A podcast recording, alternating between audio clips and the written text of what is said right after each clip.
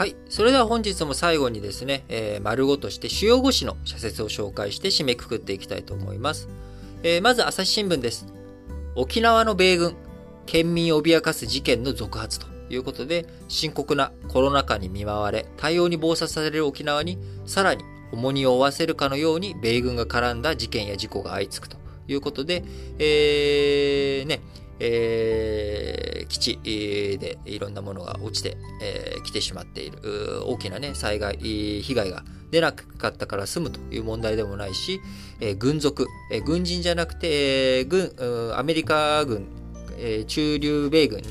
の関係者が、扶助暴行未遂で、え、捕まるというようなこともあり、沖縄に対するですね、米軍、えー、県民を脅かす事件続発しているという中で、えー、政府どういうふうにこういった問題に取り組んでいくべきなのか、しっかり考えていかなきゃいけない問題だなと思います。えー、朝日新聞もう一本、タリバン会見、人権の懸念なお拭えぬということで、えー、タリバンのね、えー、政府、どういうふうに交渉していくのか、タリバン政府に対して承認するのか、彼らがどうしていくのか、あそこをしっかりと見ていかなきゃいけないということと、同時に確認すべきは、アフガニスタン国民を決して見捨てないとの意思だ。報復を恐れる人々の救出と受け入れに日本を含む各国が全力を挙げる時であるということなんですが、えー、僕はやはりここでね、最大いつも気になってしまうのは、あ今年2月に起きたミャンマーのクーデター。えー、ミャンマーもですね、今、新型コロナも大変なことになっている中、あなかなか国際社会からの支援が行き届かない、えー、軍事政権の中でですね、まあ、こういった状況の中ですね、どういうふうに、えー、まあ、アフガニスタンの問題もそうですけど、ミャンマーの問題も含めて、え、我々が風化させずにですね、しっかりと問題と向き合っていくことができるか、あこれが非常に大切なんだろうなと思います。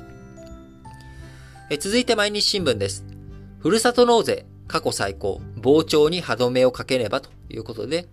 だが本来は寄付と無縁なはずの返礼品を通じて自治体が税を奪い合う構造は変わらないということで、えー、ふるさと納税、えー、アマゾンギフト券を渡したりとかですね、えー、これもうほとんど関係ないやんみたいな、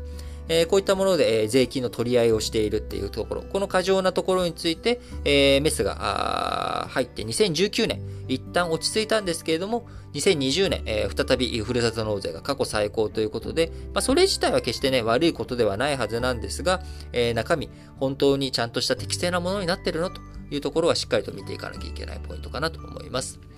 えー、毎日新聞もう一本、医療崩壊の危機、臨時病床の確保に総力を。今春、都道府県はコロナ病床を増やしたが、感染力の強い変異株が広がり、患者の急増に対応しきれていない。自宅療養を余儀なくされ、容体が悪化して命を落とすケースも目立つということで、えー、なかなかね、新型コロナ落ち着いてくれません。えー、やっぱり自分が今ね、えー、熱が出たりとかすると非常に不安になる中、新型コロナ、しかもそれで陽性だというふうになった時に、本当に重体化しないのか、重症化しないのか、えー、何がね、重症化の因子なのかえ、最近は若い世代でも重症化して命を落とすケースも頻発というほどではないですけど、ちらほら聞こえてきています。えー、そういった状況の中ですね、えしっかりとどういうふうな安心を提供していくのか、これが政治の役割だと思いますので、え、病床足りない部分についてですね、臨時病床とかを含めて、え増やしていく対応、対策を進めていってほしいなと思います。え、続いて産経新聞です。教員免許更新更新制、えー、教育再生の流れ止めるなと。いじめ問題への対応など、教員に求められる資質はその時々で変わる。新型コロナウイルス下ではオンライン授業など、情報通信技術の習熟が喫緊の課題となった。むしろ更新講習の一層の活用が求められようということで、えー、いじめの問題ね、この前、えー、からあの旭川の問題とか、いろいろ非常に胸を痛む、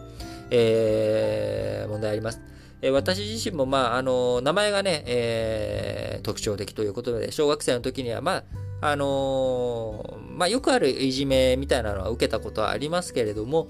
えー、まあ、やっぱりそういったものを撲滅させていく教育現場、あなかなかいじめといじり、え、ボケとツッコミじゃないですけれども、なかなかこう、いじめ、のボーダーラインっていうところはやっぱり見極めが難しい。えー、まあ、そういったところでですね、教育の最前線に立っていく教員の皆さんにおかれては、あしっかりとそういった対策を進めていくっていうことをですね、やっていってほしいなと思います。えー、産経新聞もう一本はですね、靖国神社参拝、えー、首相は内政干渉を退けよということで、日本が独立を回復した昭和27年4月前後から4回に及ぶ戦犯釈放を求める国会決議で、えー、まあ、永久戦犯とかのですね、名誉は回復された。軽視、極死した戦犯の遺族にも年金が支給されてきた。合死を理由にした反対論は筋違いだ。ということで、産経新聞力強く主張しております。えー、続いて読売新聞。アンモニア発電、脱炭素の新たな主役となるか。石炭火力は発電量が不安定な生産、再生可能エネルギーを保管する役割もある。混焼、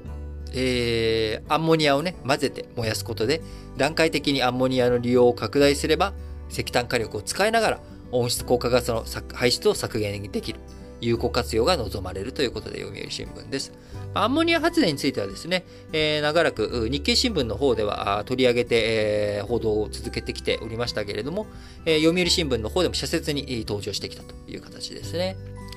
え読売新聞もう一本、え中国の論文数、世界1位、日本の研究体制を立て直せということで、え中国論文引用件数がですね、世界1位になる中、え一方、日本はインドに抜かれ9位から10位に転落した。研究の不振は日本の産業競争力の低下につながりかねない。政府はこの結果を真摯に受け止めるべきだ。え最後、日経新聞ね、しばらく、昨日、えー、デジタル庁、今日もデジタル庁、明日も多分デジタル庁、1本ずつ、えー、社説を展開しておりますけれども、コスト減と政策強化の2党を終え、コロナ禍は弱い立場にある人々の苦境を浮き彫りにした。政府は支援を必要とする人々に迅速かつ適切に手を差し伸べたとは言い難い。